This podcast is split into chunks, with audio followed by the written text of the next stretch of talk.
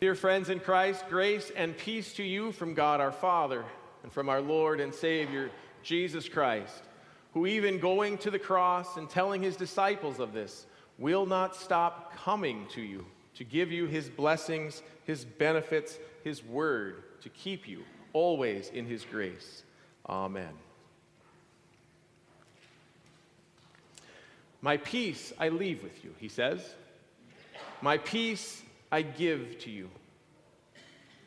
Now, peace is something that we're always searching for, always expecting. The whole world is always after world peace. It's always after a bit of peace and comfort, even for a moment. The best that the world can give to us, it seems, is just a momentary peace, a time apart from all the trouble of the world as it continues to encroach upon our lives. But Jesus comes to give us peace, not like the world gives, but an everlasting peace that comes not from finding a space inside yourself or from you at all, but from His mercy and grace. Peace is something that I generally end my emails with. I say, Peace upon you. After I've given some advice or told people what they should do, and I say, Well, fine, uh, I give peace, and now it's up to you. Peace be with you, I'm going the other way. Peace is something that we hope for and we try to cast out to people. And yet, what we hear when people give the word of peace generally is, Your life's a mess. I've tried to help you as much as possible. It's on you now. I'm taking my peace and I'm leaving. You're not going to bother me any longer. This is the peace that we share with one another at times. The peace of saying, I've had enough. I'm not going to let you into my life any further to disturb me. Peace in this way is, you know, strong fences and big hedges that keep neighbors at peace with one another rather than encroaching into their lives. But Jesus doesn't give peace as the world gives it. It's not a hoped for, and I hope you guys do well. Things seem to be going wrong. I'm out of here. He doesn't just say, Peace out, you guys have fun. Instead, in the midst of their sin, he is giving them peace because he's already told them that night at the Lord's Supper that last night that he is with his disciples. That Judas will betray him, that Peter will deny him, and that all of the disciples will flee and go their own way. They will take their little bit of peace and try to make their way in the world. And Jesus is telling them, I'm telling you this ahead of time so that when it happens, you won't just have your own peace, but you'll have the peace that I leave with you, the peace that I give to you, the peace that actually does something for you. Jesus, of course, has come to enter into the trouble of the world, not give just advice, not give a hoped for peace, but actually to come into the world to make this peace. Make peace between the world and God to end the war between sinners and their Lord. And he's going to do this by the cross. He hasn't told them what's coming so that they might avoid it. He's told them what's coming so that they might trust that this is exactly what he has come to do. That as he is arrested and beaten, tried and crucified, that they would have the peace of knowing this is the work of God. After all, once he's raised from the dead and comes and finds them again, his word to them is peace. Remember that word I left with you right before you all abandoned me? Peace be with you. Their worry, of course, is that he's going away. That he's going to be leaving them, that they are going to be abandoned. But throughout the 14th chapter of John, he keeps telling them again and again, Yes, I'm going to the cross, but no, I'm not leaving you. I promise, I will not leave you orphaned. I will not leave you alone. I'm not going away. I'm actually coming to you by the Spirit.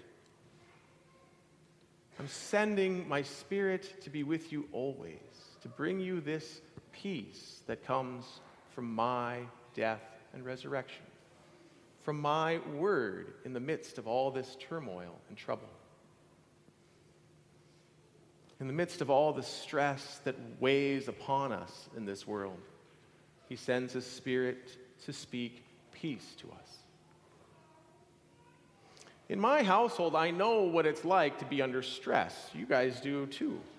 When things of the world get to be too much, when there's too much to do and there's a lot of things going on, what we do is sit around the dinner table and we start to make a plan. We say, This is going to be a really big week, and we're really all stressed out about it. And this is what I'm going to do, and you're going to do this. Who's going to do the dishes? How are the, how are the laundry going to get done? Who's going to run the kids to soccer? Yada, yada, over and over. We've got a lot going on, and everybody's going to take their piece. Everybody's going to take their piece of the puzzle, and they're going to get it all done. And that's how we're going to eliminate our stress together, right? It works to a point. But what do you do when those sitting around the table with you are the ones bringing the betrayal and the abandonment and the denial? Jesus sits around the table with his disciples, the ones he's called to himself, knowing what they are going to do. And he doesn't start handing out assignments. He doesn't ask, which piece of the puzzle are you picking up? He says, No, no, no, it's not going to be on you any longer. It's going to be on me, for I am sending the Spirit. Not so that you can remember everything that I've always said, but so that the Spirit can speak my word to you again. So that when the stress of the world and the tumult and the trouble comes upon you, you would always have the Spirit speaking. The peace of Christ be with you. Not do more for him, but rather look and trust in all that he has done for you. Jesus is telling them, in the midst of their sin and death that they are bringing upon him, that he is giving them peace, comfort, that he will be on their side They're worried that they're going to be abandoned. And you all know what it feels like to be lost in the world, abandoned. There, you don't even get the help of a family. There, everything is on you. No help to be found. Maybe you're lost out in the dark. You don't know who to ask for. There's nobody around to pick up the pieces even with you. You're abandoned and lost to find your own way in the world. This isn't what Jesus has brought to them. He's promising to actually take their abandonment. He will not leave them orphaned. He will not leave them in their betrayal and denial. Rather, that's not what they're going to experience. That's what He is going to take from them. He's going to take their betrayals, He's going to take their denial. He's going to take them abandoning Him, and He is going to be abandoned all to himself in the world, so that he himself can accomplish the will of God for us. Peace be with you, he says. The peace of knowing that God has done it all for you, even to the point of saying, You have not kept my word. You can't keep it all yourself, but I give you the Spirit not so that I can look around and say, Who has kept my word the best, but rather that you would be kept in Christ's word constantly.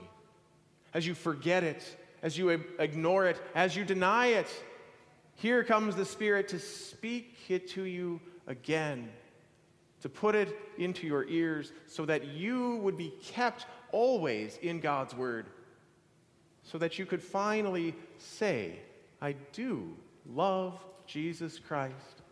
Not because you have kept his word, not because you have stopped abandoning him, not because you have decided to have peace, but rather you can love God in Christ because of all that he has done to keep you in his word day in and day out. The imagery, the vision at the end of Revelation is a beautiful, beautiful vision of God's holy city, the new kingdom coming down out of heaven in order to be with his sinners.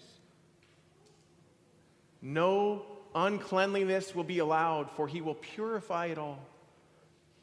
He comes right down into the middle of this broken world in order to say, not just, I am with you, but I am bringing you to me to make you my own.